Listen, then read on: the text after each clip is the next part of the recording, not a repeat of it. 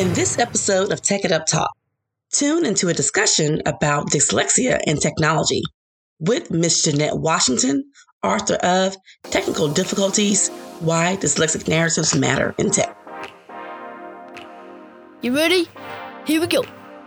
The Tech It Up Talk podcast aspires to educate, inform, and inspire educators from teachers to school leaders on tips, tools, and resources to support the integration of technology into classroom instruction. You're listening to Tech It Up Talk with Dr. Mac, your host with the most passion for supporting educators from teachers to school leaders with the integration of technology into instruction. In today's show, we are discussing why dyslexic narratives matter in tech. And I have the pleasure of having a special guest today, Miss Jeanette Washington, who has worked as both a speech language pathologist and software engineer. Her experience working largely with dyslexic learners has earned her recognition in the Washington Post, alongside the co founder of the Yale Center for Dyslexia and Creativity. Jeanette is trained as a LETRS instructor, and that is language essentials for teachers of reading and spelling.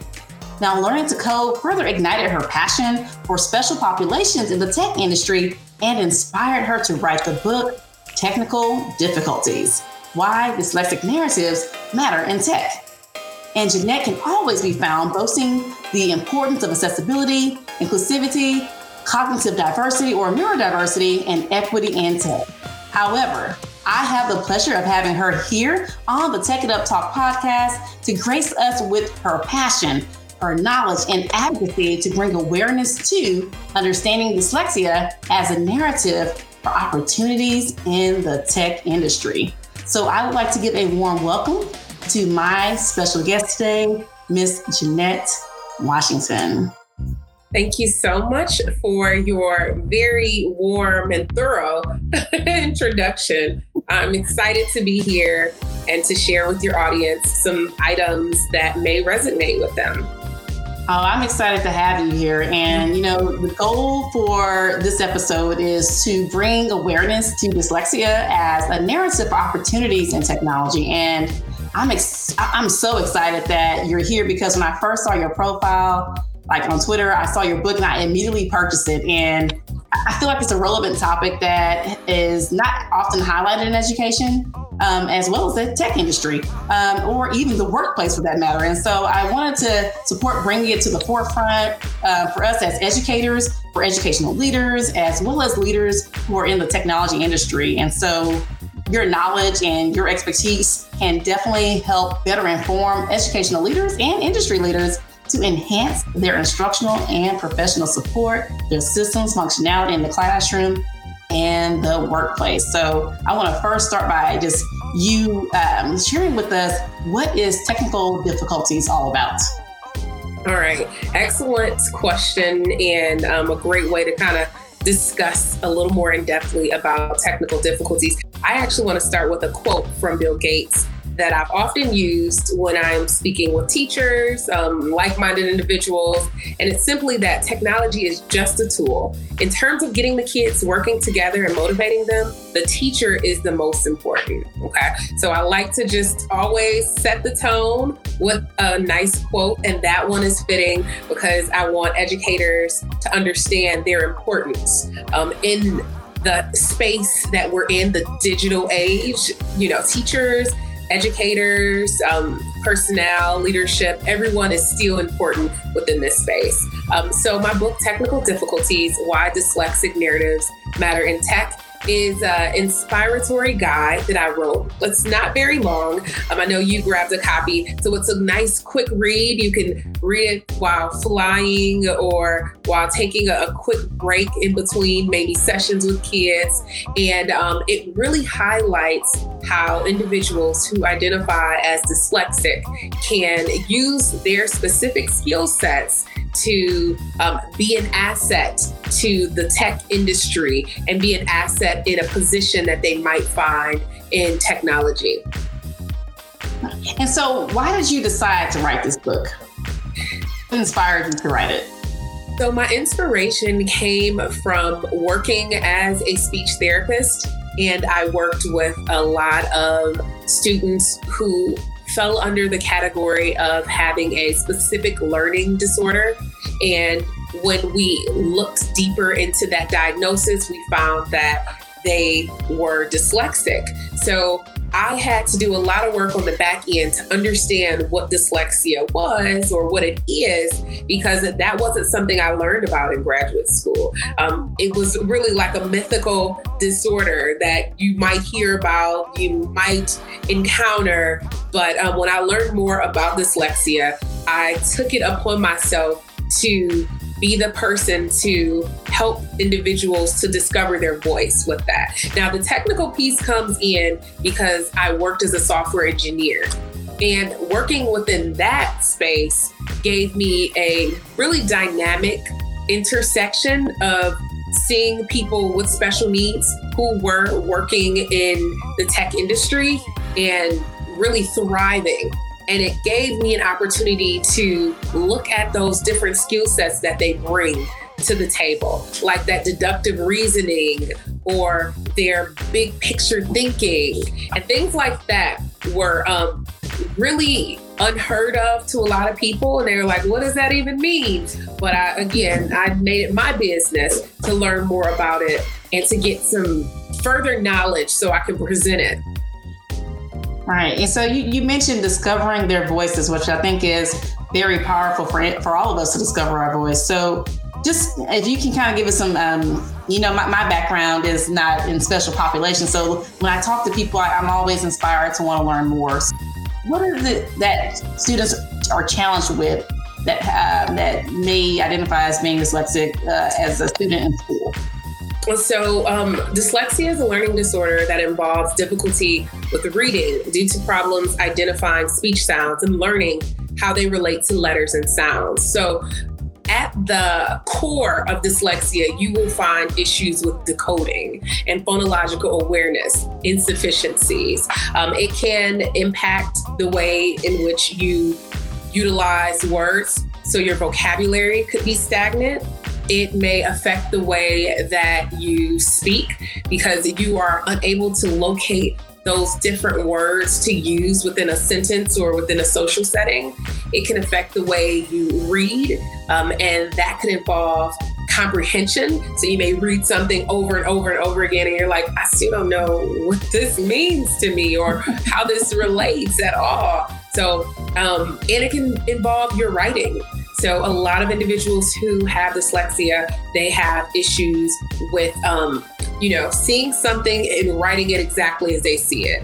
So, it does affect quite a, a lot of your faculties. And so, that's why it's really important that we learn more about it. But a lot of states don't have any regulations or any laws in place to help accommodate those who have been diagnosed with dyslexia. So it's still an anomaly. Like people are like, what is that? I, or, or you'll hear people often say, oh, I have dyslexia. And they're just using it as a sense of being relatable. But it's like, do you mm. really have dyslexia? well, which kind of leads into my next question. Like, what do you feel is misunderstood about students and professionals with dyslexia?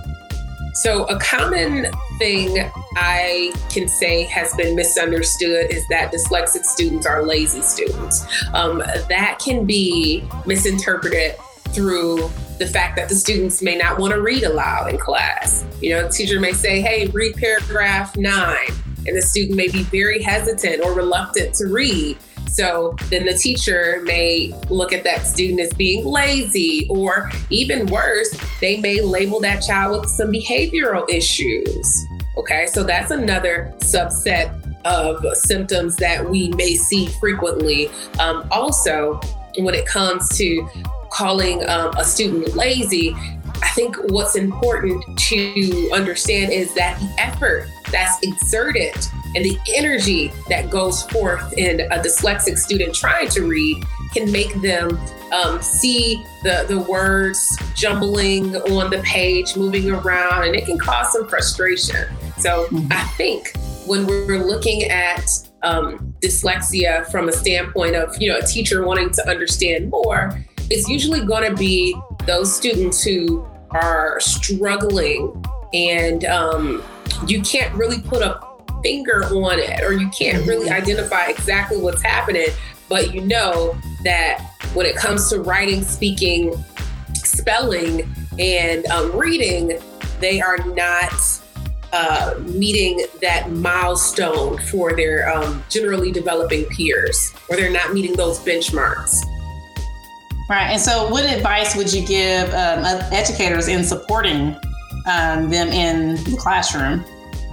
So, I think that um, diagnoses are important because once you have a title to what's going on with that child, then you know how to move forward. However, in some districts, that may not be how things work. You know, there may be a long or a lengthy waiting period before you can get tested or assessed. So I would say to look at creating accommodations that could be helpful for all of your students. We talk a lot about um, the universal design for learning within that education space. So it's mm-hmm. important to look at ways in which you can create an activity that each child can benefit from and each child can play a part in providing input on that activity. For instance, I think about um, like now we're in the age of Zoom.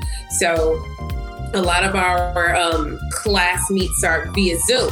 Have you thought about potentially having those recordings readily available to your students afterwards so they can watch it again and get another insight on what was happening in class that day. Or for some students, having that closed caption so they can go back and kind of read over exactly what was said. Um, having a graphic organizer set up so that students can um, fill out what is the lesson's main point and purpose that particular day. So having things like that in place would not only be helpful for, for dyslexic learners, but you'll find that all learners would benefit from, you know, graphic organizers, recordings, closed captions, things like that. So do you think that the pandemic has had a positive, somewhat of a positive impact for teacher instruction to help support dyslexic students? Oddly enough, I do. I think that this has been a wake up call and so mm-hmm. a lot of people who were sleeping were forced to wake up and, and smell the chaos around them. Yes. So um, I believe that the pandemic, though it has been very tragic, there has been a lot of things that have been eye opening to come out of this, especially within the education setting. Um, mm-hmm. Just thinking about the trauma of teachers going back to school and wearing masks and vaccines and just everything in between has been so out of the ordinary for us. And it's forced us to pivot essentially. So I think that the pandemic, though it has been unfortunate, it had to happen, and that there are some great things that are going to come out of this. Oh, I completely, completely agree. Now, there was one thing um, that you wrote in your book that really stood out to me, and you stated that the classroom sets the tone, but the workplace perpetuates the cadence. And so yeah, that really stood out to me when, when I read that. And so, what disconnect do you think there is between students with dyslexia when they leave school to enter into the workspace? So, a lot of dyslexic learners end up teaching themselves how to read because they are not provided with the adequate tools in the school setting. So that means that they have issues with potentially um, coping mechanisms. They have issues maybe with trauma because teacher forced them to read aloud in front of their peers, and, and that was frightening to them. Um, so when they go into the workspace in the workplace, they have all of these unknowns and a lot of times, the the classroom and the trauma you face there spills over into the workplace. You have employers who don't want to provide simple things like meeting notes before a meeting so you can stay anchored in what's going on or they may give you just a ton of work and don't tell you what should be the precedent or onboarding can look really chaotic at some companies, and those with dyslexia or um, with ADHD, because ADHD and dyslexia uh, occur about 60% of the time. So there is a comorbidity of about 60%. So the organization, the time management, so many different things that can um, develop insufficiently once you hit the workplace. Because a lot of times when we get to the workplace, it's like, oh, you're an adult. Here is your contract, sign here and do this. And it's not really a great place for us to learn and grow. What about those individuals who don't know how to read and they did not gain that reading ability in school and now they're in the workplace because they slipped through the cracks? What does that look like for them? So, um, the workplace as well as the, the schooling and, and class place, they can look alike. Um, we see a lot of draconian and, and, and very um, antique ways of learning and, and building and growing and working that should certainly be different. And I'll say this, for instance, a lot of companies during this pandemic um, are making their employees work online now. But before then, it was unheard of. They would never, they couldn't even consider it. But now it's like, okay, now you can work from home. So, so things like that. It's like really, uh, it's, it's it's so layered. It's so layered. Wow. Yes. Yes. That is amazing. And so, you, you, know, you talked about employers and making um, careers accessible, I guess, for mm-hmm. those who are interested in pursuing. And so, what can employers do to better support professionals that may have dyslexia? So I think about the very first stage of employment, which is that interviewing process. So if an individual with dyslexia is going into a job interview and they have issues with um, comprehension or retrieving the right words to say to answer a question, that can immediately be problematic and cause an employer to say, yeah, we don't want to hire this person because no. they didn't know what to say, how to say it. So I'm looking at more ways in which we can create project based uh, interviews. So have them create, have them complete a task, have them create maybe a website or do something like that at the um, surface of the interview so you can really gain an understanding of this person's um, qualities and what they can bring to the proverbial table and then move mm. forward into some more um, traditional uh, interviewing processes. So, what about not like why not have the interview questions sent to the person prior to so they know how they will go about answering those questions or they can prepare for the interview. Right. Yeah, I, I think that's a good point because a lot of times you, we go through these uh, interview questions and you get the person on the other end may not have been what you thought that it was. They sounded really good on, on paper and maybe talked their way through the interview, but is the work there? So I like the idea of the um, problem based um, skill being displayed early on uh, before deciding to hire someone based on the conversation. Yeah. Um, so I think that is awesome. We want to set them up for success and not for failure. And a lot of times when we're thrusting uh, dyslexics and ADHD and autistic learners out into the world, it's, it's almost like we're setting them up for failure because right. we're not giving them the proper tools and the employers are not equipped to provide the proper tools so they don't know what's needed. Um, and that's when that self advocacy piece comes in because um, if you are dyslexic, you need to know what works for you, what's suitable for you, so that when you are going to your employer, you can say, "Hey, I prefer to have the um, the notes or to have the information read to me. So this is what I use. I use Dragon Naturally Speaking, or, you know, just being able to be comfortable with what your needs are and finding a way to uh, fulfill those needs. Okay. And so, what advice would you give students um, with dyslexia that may be interested in entering into a technology field? I think that the world needs more dyslexics in the, the workplace and specifically in technology. I have a quote in my book that, um, you know, technology will only be as good as the person it does the least for or the people mm-hmm. that it does the least for. And if we don't have dyslexics, um, and autistics and everything else on that continuum of special needs or disabled, if we don't have people like that at the table, then we will continue to create tech tools and products that don't serve them and that don't provide um, accessibility for them. So we want to make sure that they are at the forefront of our conversations and our decision making. And, and to kind of go back to what you were saying about like what advice, I would just say that your voice is important and it's needed. So um, let, we want to hear it, you know, and continue to advocate, continue to speak up, continue to amplify uh, yourself, your voice, and your needs so that we can make it happen for you. I think that's important too because that's something even with any kid that we should support them in advocating for themselves so that they can go out and do those type of things because I, I could see someone who may have a learning disability that's a little more reserved and want to share that information.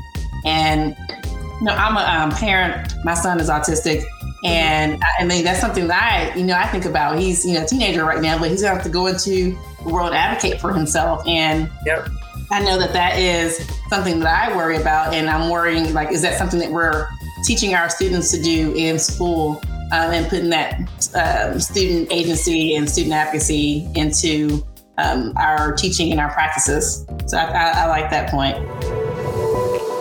Let's go ahead and move on to our next segment of the show, which I like to call Get Your Tech Together. Mm-hmm. so, in this segment, I would like for you to share some specific technology tools or applications that you feel educators or employers or even students with dyslexia should have in their digital toolbox? Alrighty. So first and foremost, I would say um, any type of audio software that provides um, speech to text is going to be important because dyslexic learners are going to have um, some struggles with and some challenges with writing. So if it's possible, you can just speak into a tool and it will provide that writing labor for you. You definitely want to look into that. Um, you also want to look at text to speech, and that can include like Audible or um, naturally dragon naturally speaking but anything where it can take the text that you i'm sorry the text that you have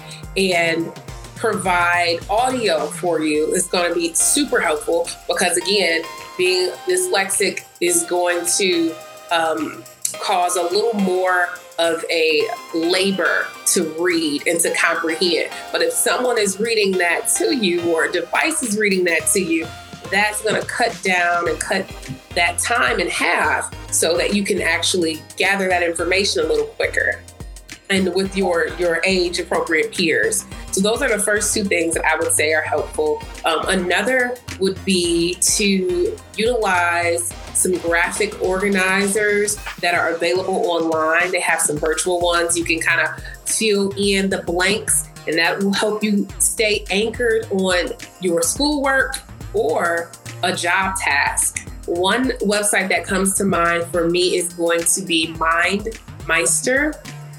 And that is a website that will allow you to create some graphic organizers and help you essentially to um, really put those points into place. So you understand, okay, this is the bigger picture, and these are the smaller subsets of that picture. And This is how I can achieve this particular goal. And again, that can be whether you are looking at schoolwork and an assignment, or that can be in the workplace and completing an assignment there. Okay. Yeah, I like that. Um, one of the tools that I do share when I support teachers, is, especially for the uh, text to speech, is the immersive reader. And so, um, one of the things I like about the immersive reader is that you can they have it on. It's, it's in all of Microsoft products, but I like that it's also um, an extension that's I'm sorry that's available in the Chrome Web Store that you can apply um, onto any web page, and they can leverage that, that, that piece there to do the text speech and um, adjust the speed and the voice where they want female or male voice. So I, that's one of the ones I, I always promote when I'm um, supporting teachers with students who need um, accommodations. But you know what I would like to see, and I don't see it used often, is the speech to text part in the classroom and use leveraging that dictation feature. And I'm wondering if that's a, push or if educators know how to kind of leverage that within their instruction to kind of um, use it. So that's definitely something that I think is a, a good thing to think about and how you can leverage that into the classroom. Because I've noticed even myself when I'm taking notes and sometimes it's hard for me to get started with writing that I, I use that dictate feature in um, I'm in my Google Docs to just listen and write. And sometimes I even tried it over the weekend. Actually, I was at a, a, conference and I was trying to capture all the nuggets that I was getting from the speakers, and I couldn't write fast enough to get the nuggets in. And I'm like, "Oh, what did they say?" And um, but I had to dictate on, so it was capturing what they were saying for me as I was listening through the, um, the through the web conference. And so I think it's amazing. That's definitely a great suggestion. I um I would say that almost exclusively I am using audibles and audiobooks. Like I don't even try to to read and comprehend that information that way um, because sometimes it becomes too much of a, a, a, task and a hassle. We're at that age now um, where we're multitasking. We're doing multiple things at one time, mm-hmm. and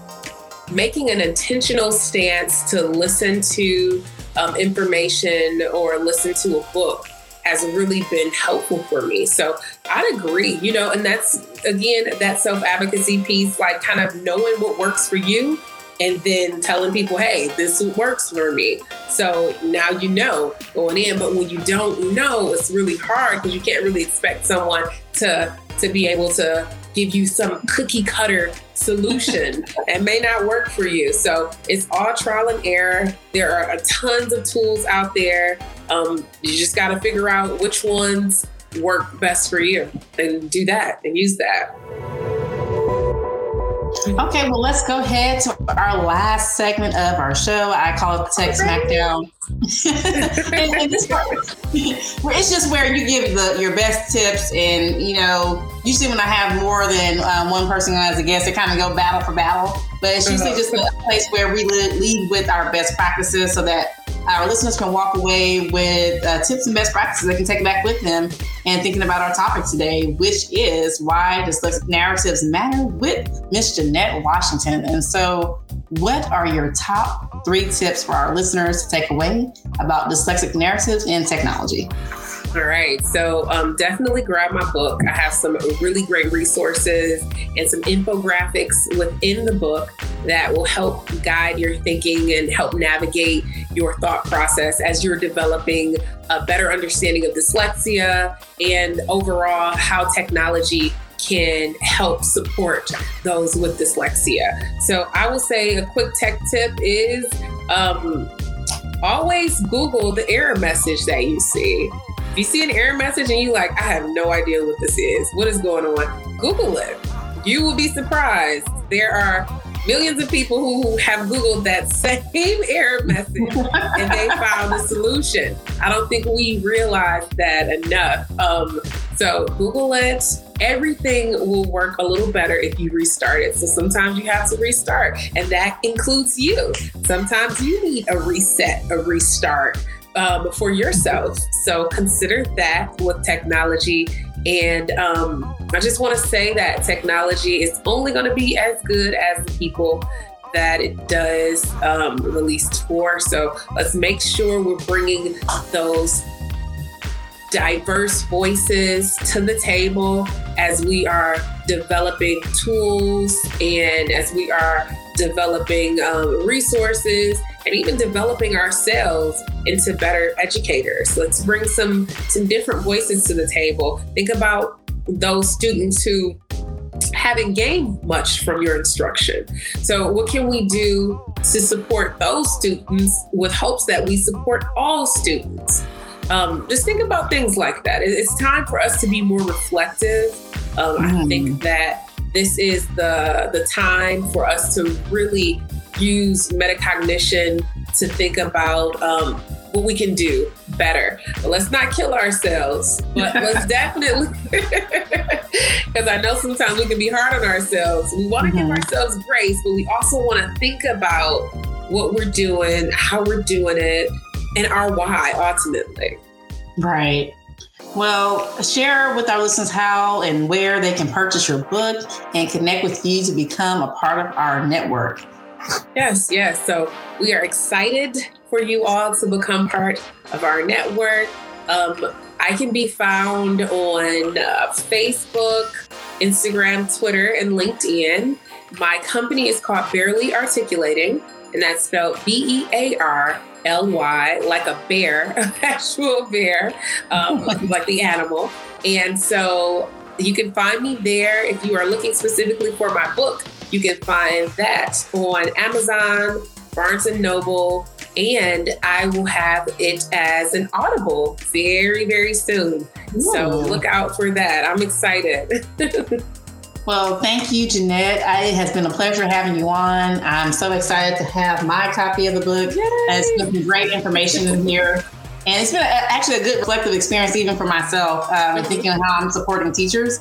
And so, uh, thank you for being inspired to write this. And I'm definitely going to share with others. And I'm hoping that they can get some positive um, um, nuggets out of here, just like I have for myself to consider when working with students and others who may have uh, learning disabilities. And so, well, thank you so much for um, inviting me on and for allowing me to be a guest to use this space to highlight information about dyslexia and technology. I'm so grateful. And um, I do hope that you get some knowledge nuggets and you can share them with the rest of us from I sure will. I sure will. All right. Well, thank you. Thank you for listening to the Tech It Up Talk podcast with Dr. Mack, your host with the most passion for supporting educators on using and implementing technology. Be sure to connect with me on the Tech It Up Talk Facebook page and Twitter and Instagram at Tech It Up Talk or at Dr. J. E. McDonald. Now, I know teching may not always be easy, but it sure is fun.